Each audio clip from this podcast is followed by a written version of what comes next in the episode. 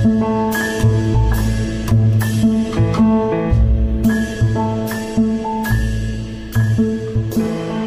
to I tak dalej, a podcast about Poland from Indiana University's Polish Studies Center. I'm Elizabeth Cullen Dunn, your host.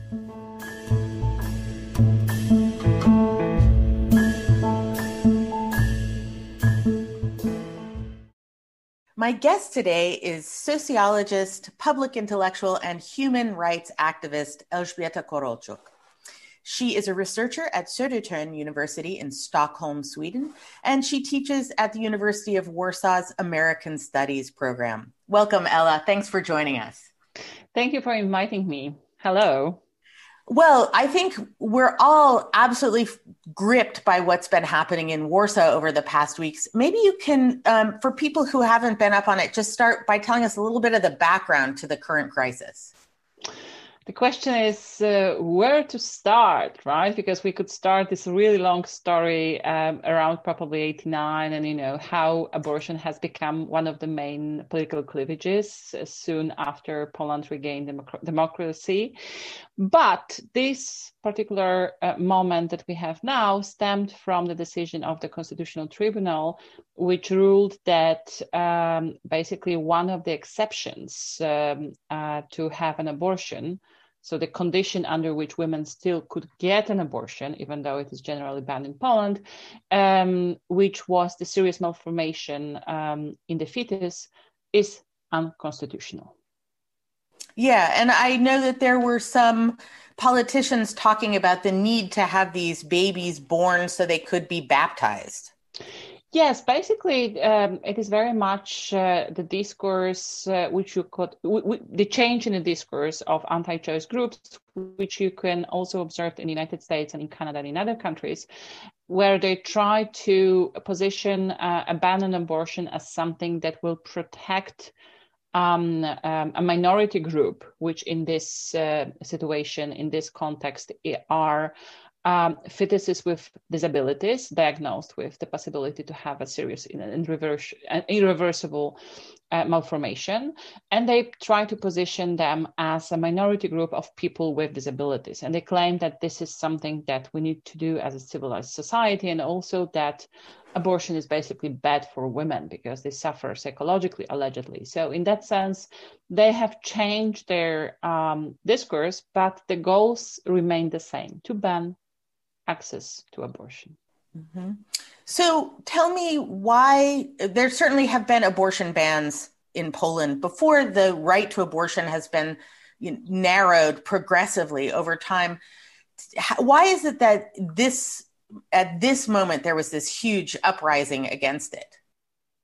Well, uh, this basically goes back to the beginning of the uh, rule of uh, law and justice in 2015. Um, this coalition, this right wing coalition, came to power in 2015 in October. And basically, um, right from the start, ultra conservative organizations, uh, religious fundamentalist actors started to push for such changes. So the idea was that once, I mean, they supported law and justice um, in their journey to size power. And what they wanted now is a payback, basically, right? Polish Catholic Church has always been um, a big uh, proponent on abortion of abortion ban. And of course, this is also an important factor but um, um, this was uh, the dynamic that you could see in many other countries when the right wing populists or um, radical right wing uh, parties come to power. Uh, there is much more uh, political opportunities for ultra conservative groups to push for such changes. But at the same time, there was a huge opposition to that. And uh, there were different types of oppositional movements, such as the Committee for the Defense of Democracy, which emerged already in 2016, the beginning of 2017. Uh, sorry, 2015, beginning of 2016. Um, and they started to organize big marches, protests, and so on. And if you look at the um, women who became the leaders of the Polish women's strike, for example, such as Marta Lempart from Wrocław, um, she has been initially involved in the Committee for the Defense of Democracy. And when this proposition in 2016 became um, seriously considered uh, on the level of the parliament, and by that time it was not like, not only the ban but also women could face up to five years in prison for undergoing abortion. Um, that was the moment where um, as usual in the history, you have women engaging in different types of movements, such as civil rights movement in the United States, and then they realize, wow, our rights are in danger. So we have to mobilize on behalf of our on behalf of our rights as women. And that was the moment where uh, networks such as uh, the Polish Women's Strike emerged, or Gals for Gals, for example, an online uh, women's community which has over 100,000 members and also local mobilizations. They mobilized um, in 2016, 2017. And then um, now we have a new wave of mobilization, which gathers and mobilizes mostly the youth. So these are the, the, the young people who um, were basically, I mean, their adult life began under the law and justice regime already. And they basically are the most secularized and progressive group in the Polish society. And they, sorry, I, I don't think. It sounds like it's urban youth then, not that there's an urban rural split to this.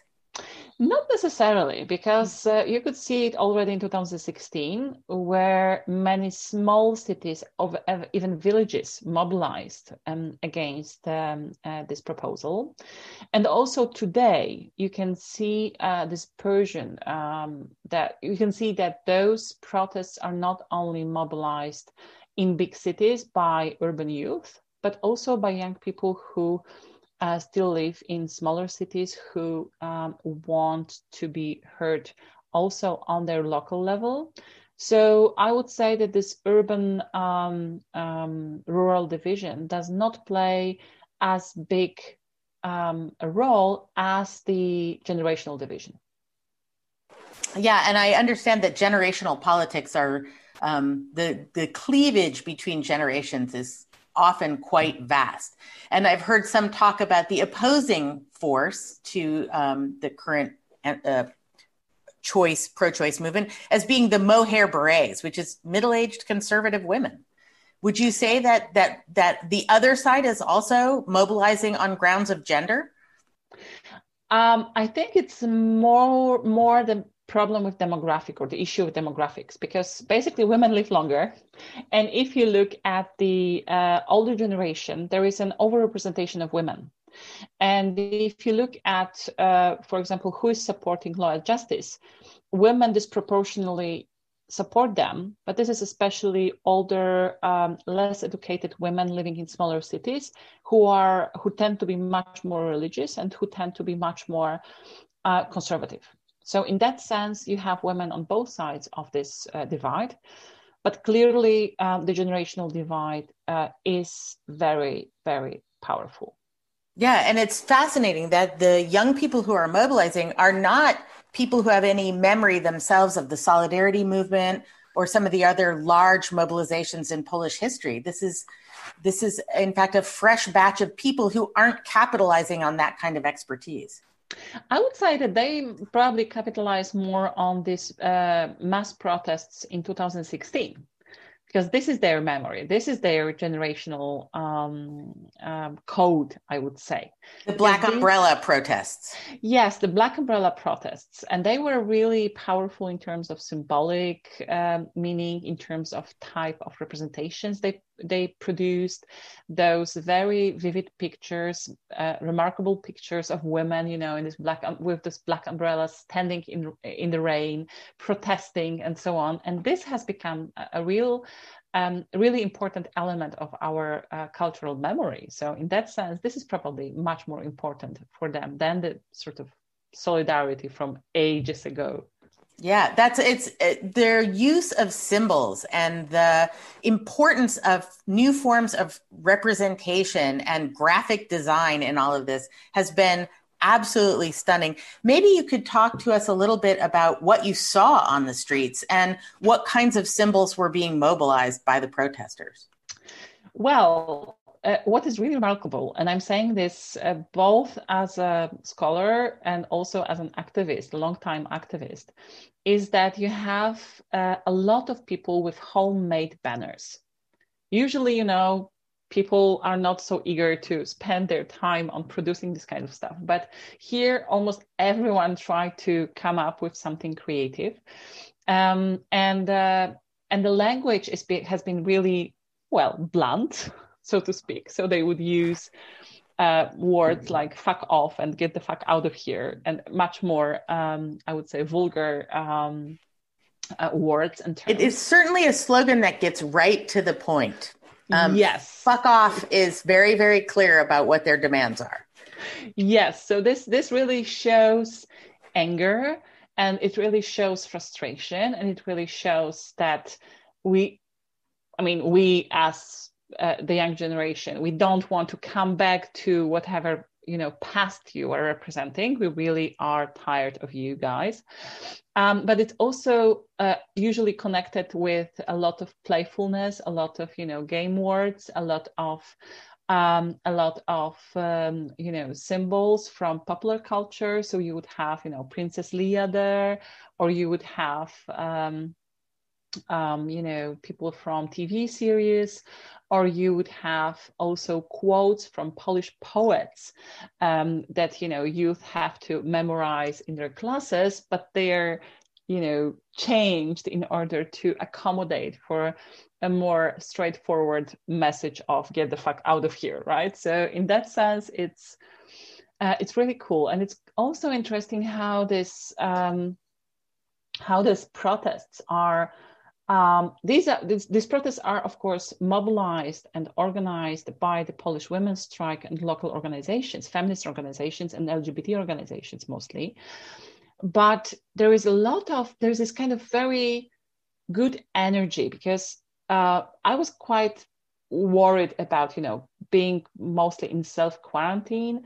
I was like, oh my God, I'm going to see you know 1000 100,000 people on the streets. It's like ah do i want it? But then when i went there it was such a great atmosphere of um, of um, solidarity of really enjoyment of being together of real um, togetherness. So even when there are when there were moments that the right wing um, activists militias started to to attack us started to attack people in the in this crowd. It wasn't like you know panic. People weren't people were cautious but they weren't really panicking. They were paying attention to what's going on around to you know not to harm anyone to really come as a group and not just you know a bunch of individuals who happen to be on the same streets so it's it's really great and it's also great that you have um, different initiatives. You know, there will be people who are protesting against our new Minister of um, Education, who is a homophobic prick, basically. Um, you would have protests again local, against local churches and especially, you know, authorities. And I, I guess we, we, would come back to that because this is a very characteristic element of these protests that they are really, really against the uh, hierarchy and the power of the church. You would have local protests against um, for example, now in the Podhala re- region, uh, which is a very conservative region with a lot of um, you know situations uh, of violence against women within families. So there, for ex- they have, for example, organized protests uh, during the last uh, weekend, focused specifically on this and on this issue of you know local culture, which is um, which is basically uh, allowing or accepting this kind of behavior w- within families um, and so on and so forth. So it's it's like mushrooming. People are taking initiative and they feel that this is their protest, so they can take part in it and also organize it as well. And there were reports of groups that you wouldn't expect standing up besides the protesters taxi drivers, miners, um, farmers uh, pulling tractors out onto the street. What do you think accounts for these unexpected groups joining in the protests? A um, couple of issues. One is that, um, well, when it comes to the cruelty of the power holders, uh, when it becomes so so obvious, so visible, there are many people who would otherwise not really join the protest, but they want to be on the good side of history in a way. They feel uh, personally affected by the cruelty of um, such solutions, like the one um, introduced by the Constitutional Tribunal. Um, secondary, uh, um, the second issue is that um, there is a huge frustration of different uh, social groups because the, the current government is not very good in handling the COVID uh, pandemic, to say, to put it mildly. They're really doing a bad job.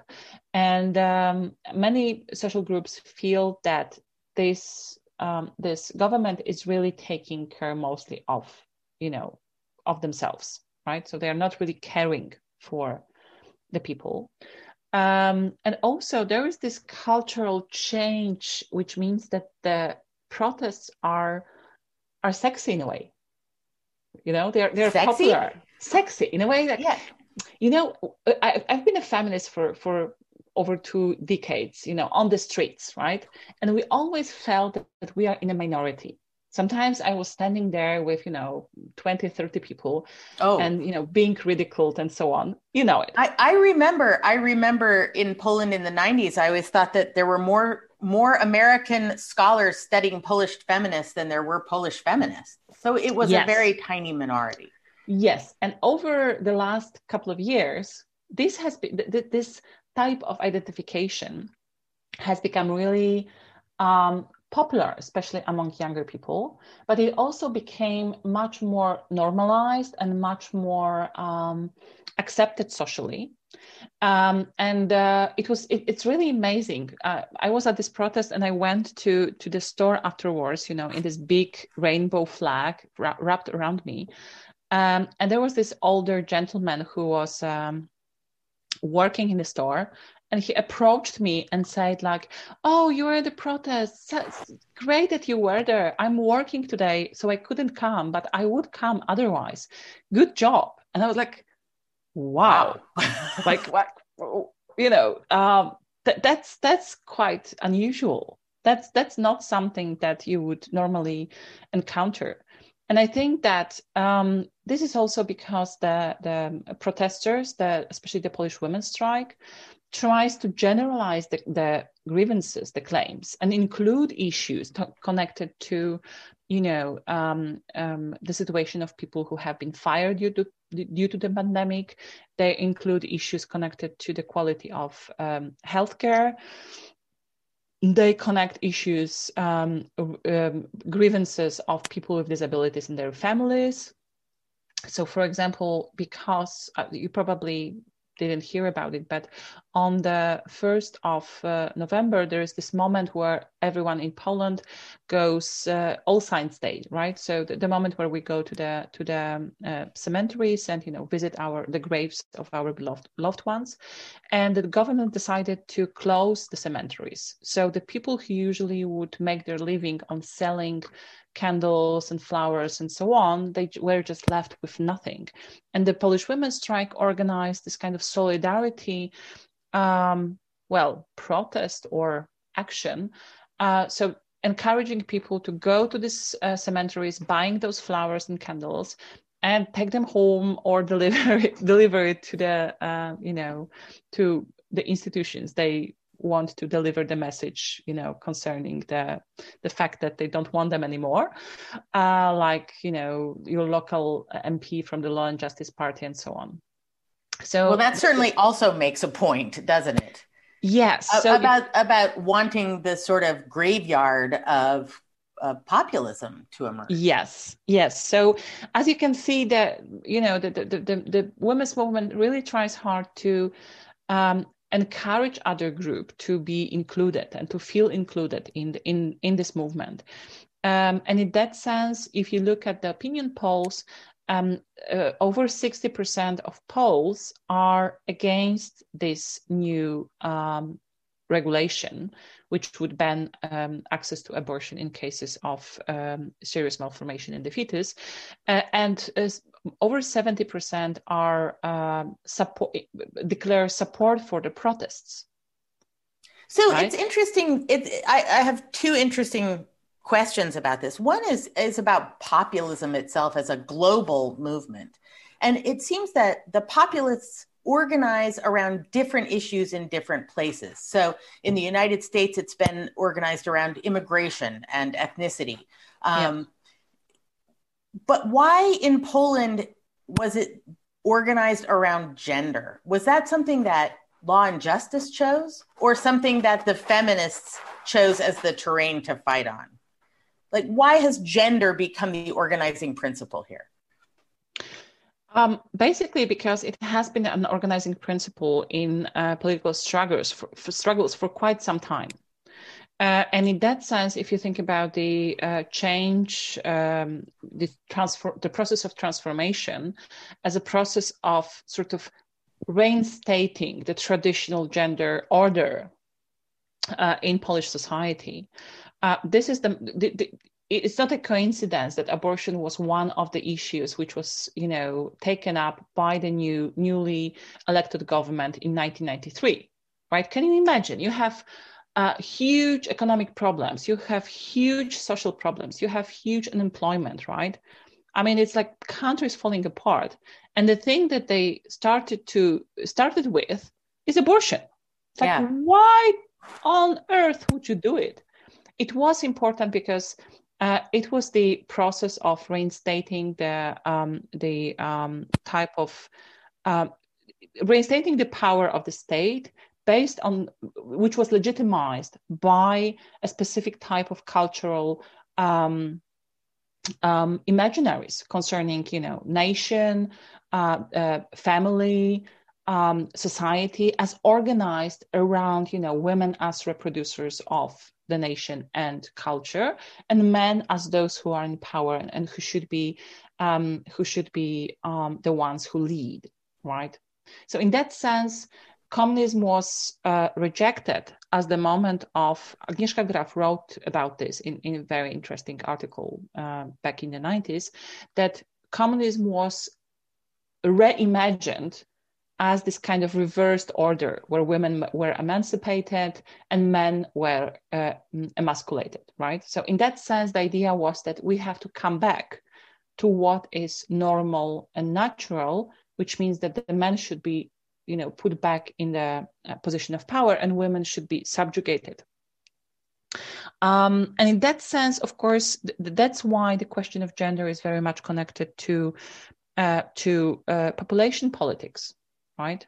And the question of demography and the idea that, you know, we are one of the countries uh, which uh, in which we have very low fertility um, rates.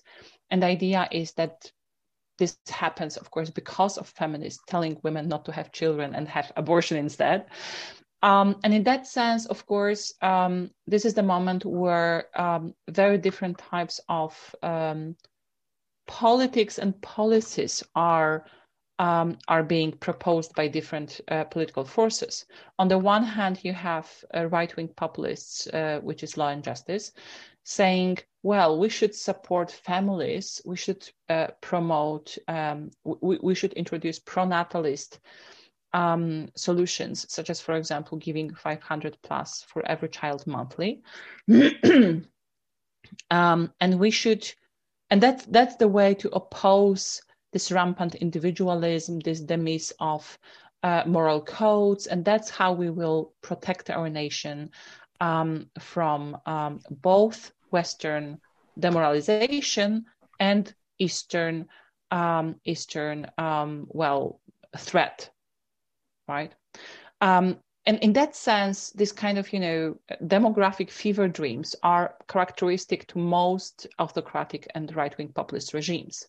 Yeah, certainly in Russia now, Putin has been pushing mm. a pro natalist, pro family, anti Western value, anti gay rights agenda. And I've always wondered, given how, given the historic opposition between Russia and Poland and the general sentiments of peace against Russia, if they've ever found any, um, what's the word I want? If they've ever found any paradox in the fact that they are lining up with an anti Western European agenda that's also being put forward by Vladimir Putin.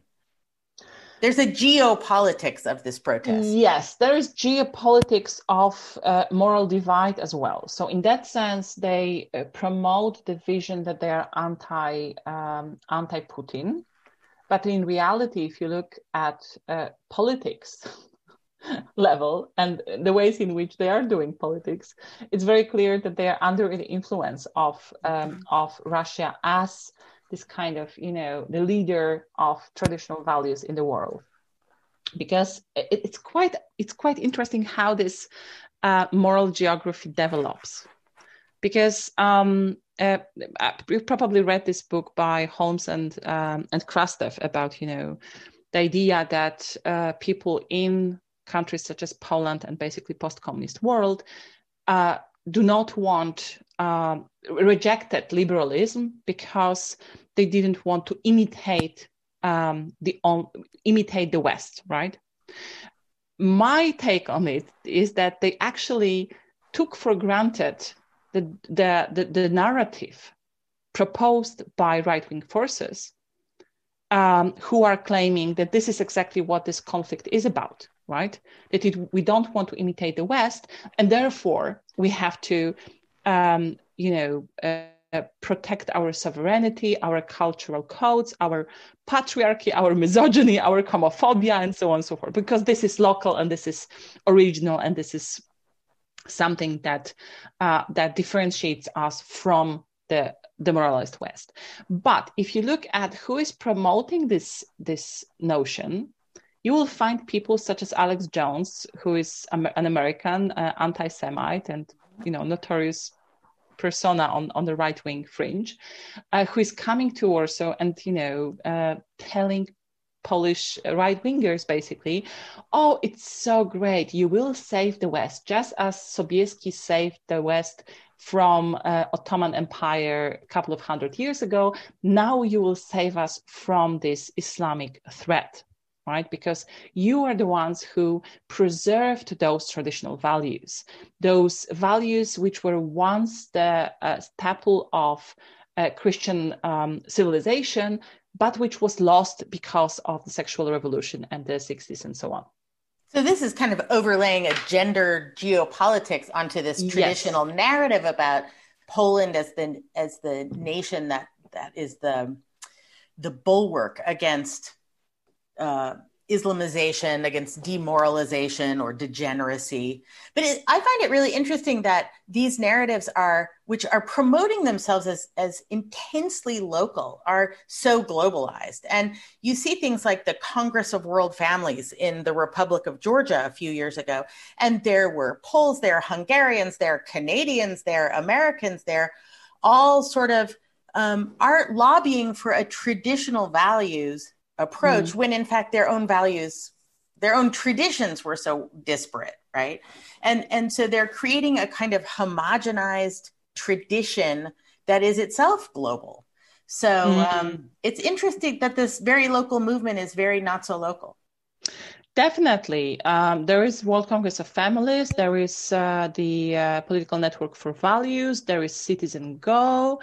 There are uh, many of those organizations. If you, I, I think uh, it, it was Open Democracy who published the um, uh, report uh, two weeks ago, I think, which informed about the amount of money that ultra-conservative American, uh, often religious fundamentalist organizations spend in Europe, in in um, uh, in European Union for lobbying uh, the money they spend on lobbying mm-hmm. for issues such as abortion, LGBTQ rights, and so on. And it was over, as far as I remember, ninety uh, uh, million uh, dollars um, um, in, in, the you know during the couple of years.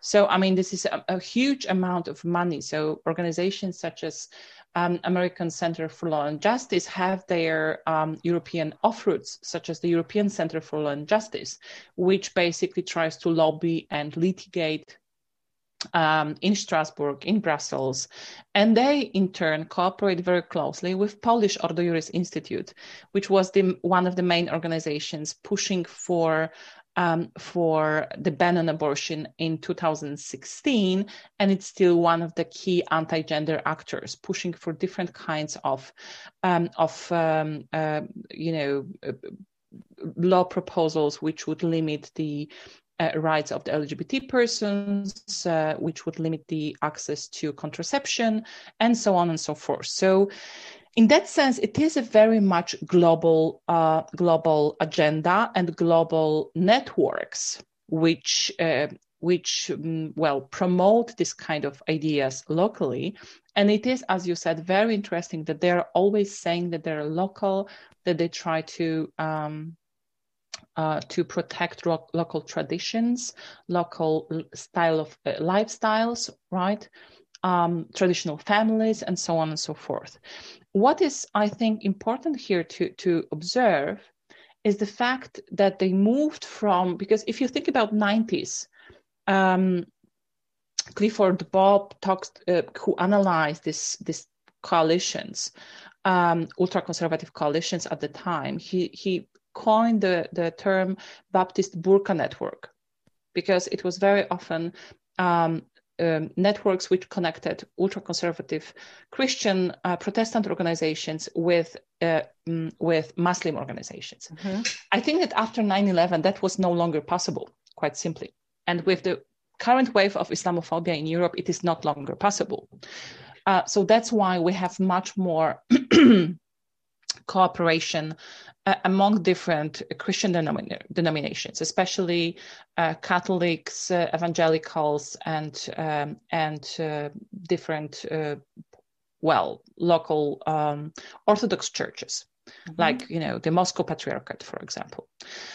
But um, what is really a connection here is that they all moved from having this ultra conservative agenda on on the open talking about you know hellfires which await gay people and so on they moved to a pro family agenda right? So they which sounds much more innocuous.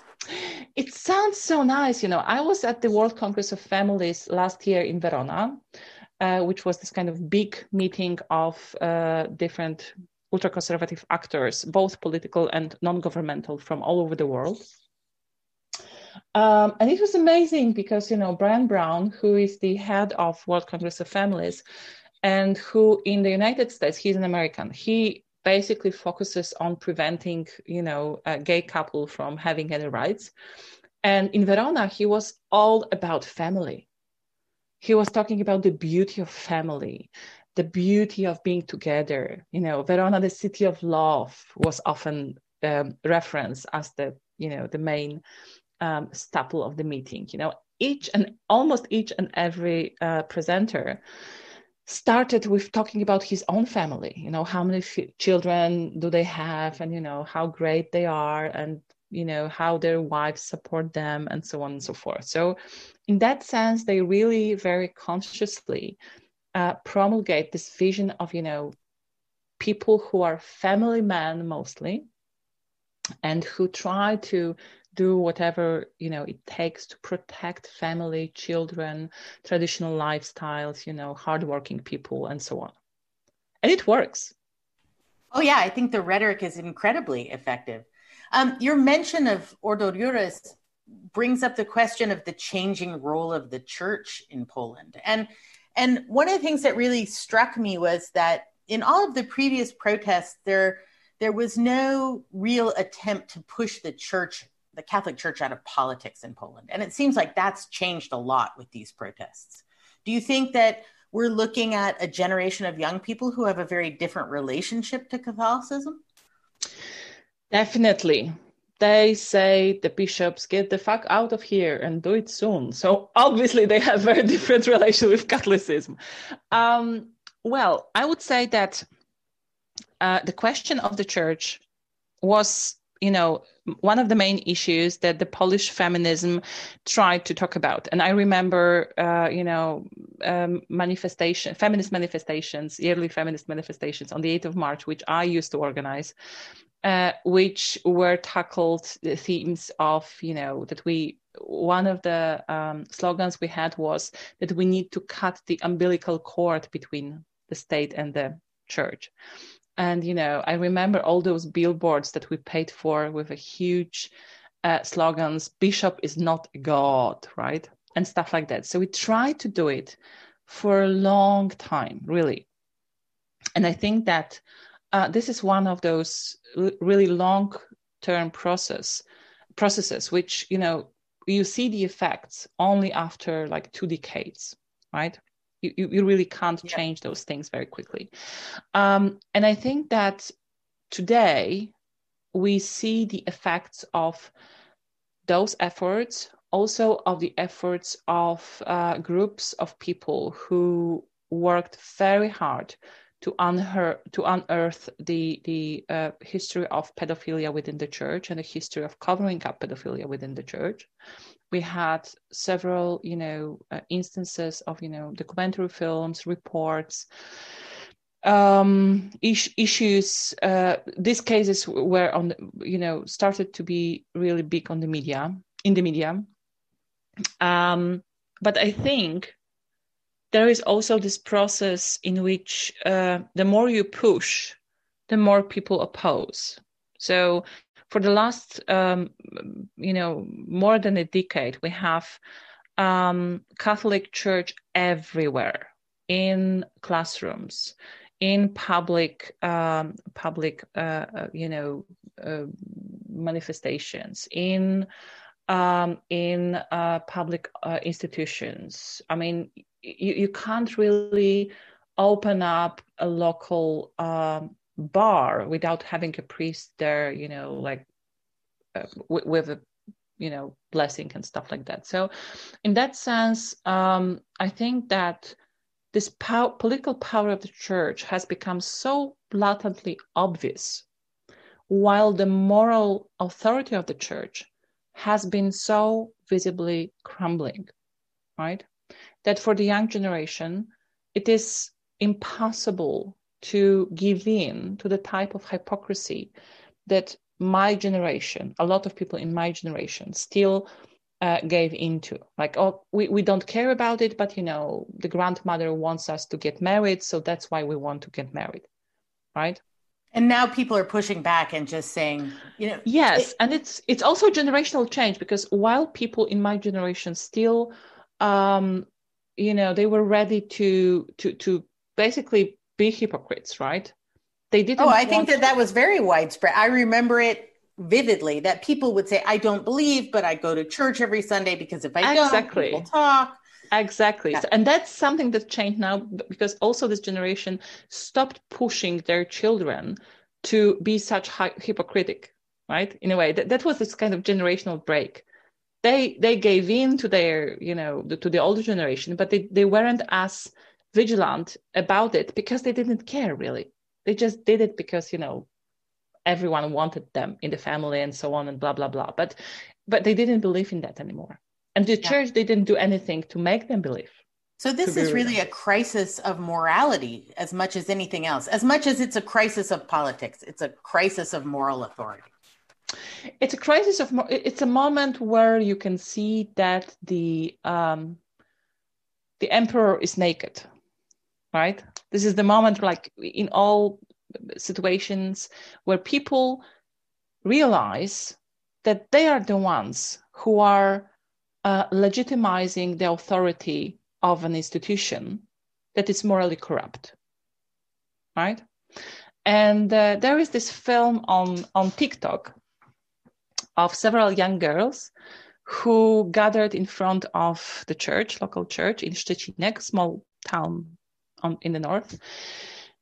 And they entered into a conversation with the with the priest. So the priest is at the beginning he thinks that he still has the authority, right? He's a priest you know they should listen to him. And he started to you know wave his finger and and scream at them and so on. And at the beginning they started to scream those young girls get get back to your church. But he wouldn't listen. He still assumes that he is the one in charge here. And then they started to laugh and scream at him and say like you know get the fuck out of here. Wow. It, and you can see that you know they, they feel joy it's exhilarating that they are doing it. They're like you know speaking truth to power, if you will. Mm-hmm. Um, and and this is kind of symbolic moment where we where where the priest who still believes that you know his robe, his position, his um, he him being the priest still counts for something and it doesn't wow that's a tremendous transformation. What has the response from the church or from PiS been to this enormous challenge to their authority? The usual saying that this is inspired by the devil. And you know ultra conservatives don't use this religious language anymore but the church does. So basically uh, the church representatives are saying that this is kind of demonic influence, that this is because there is so much uh, homosexual sex on Netflix. and uh, well, maybe it is, I don't know. Uh, but um, um, the response from the state is much more interesting because what everyone was afraid of was uh, violence, basically because those protests were most of them were illegal right? You couldn't organize them legally. And um, um, and so far the police wasn't brutal. There were instances that they would you know like um, harass the protesters in one way or another but it wasn't like mass arrests or anything. And this is something that you know we were all worried about.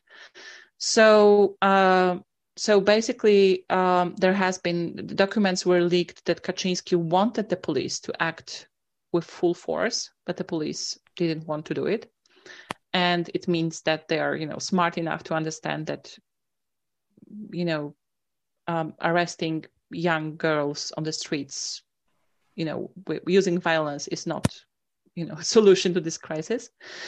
Um, and at the same time, the the government the the the, um, the government didn't. I mean, the Kaczynski basically he didn't decide yet about uh, publishing this ruling because the ruling of the gov- gov- uh, constitutional government becomes um, the law once it is published and it is not yet published and nobody knows this is what i've heard and this has never yes. happened before actually it happened before because ah, that okay. uh, that was actually in 2017 that was the moment where uh, and it's unconstitutional that they're not publishing it by the way. So it's it's not something that we applaud with, with much enthusiasm i would say. Yeah.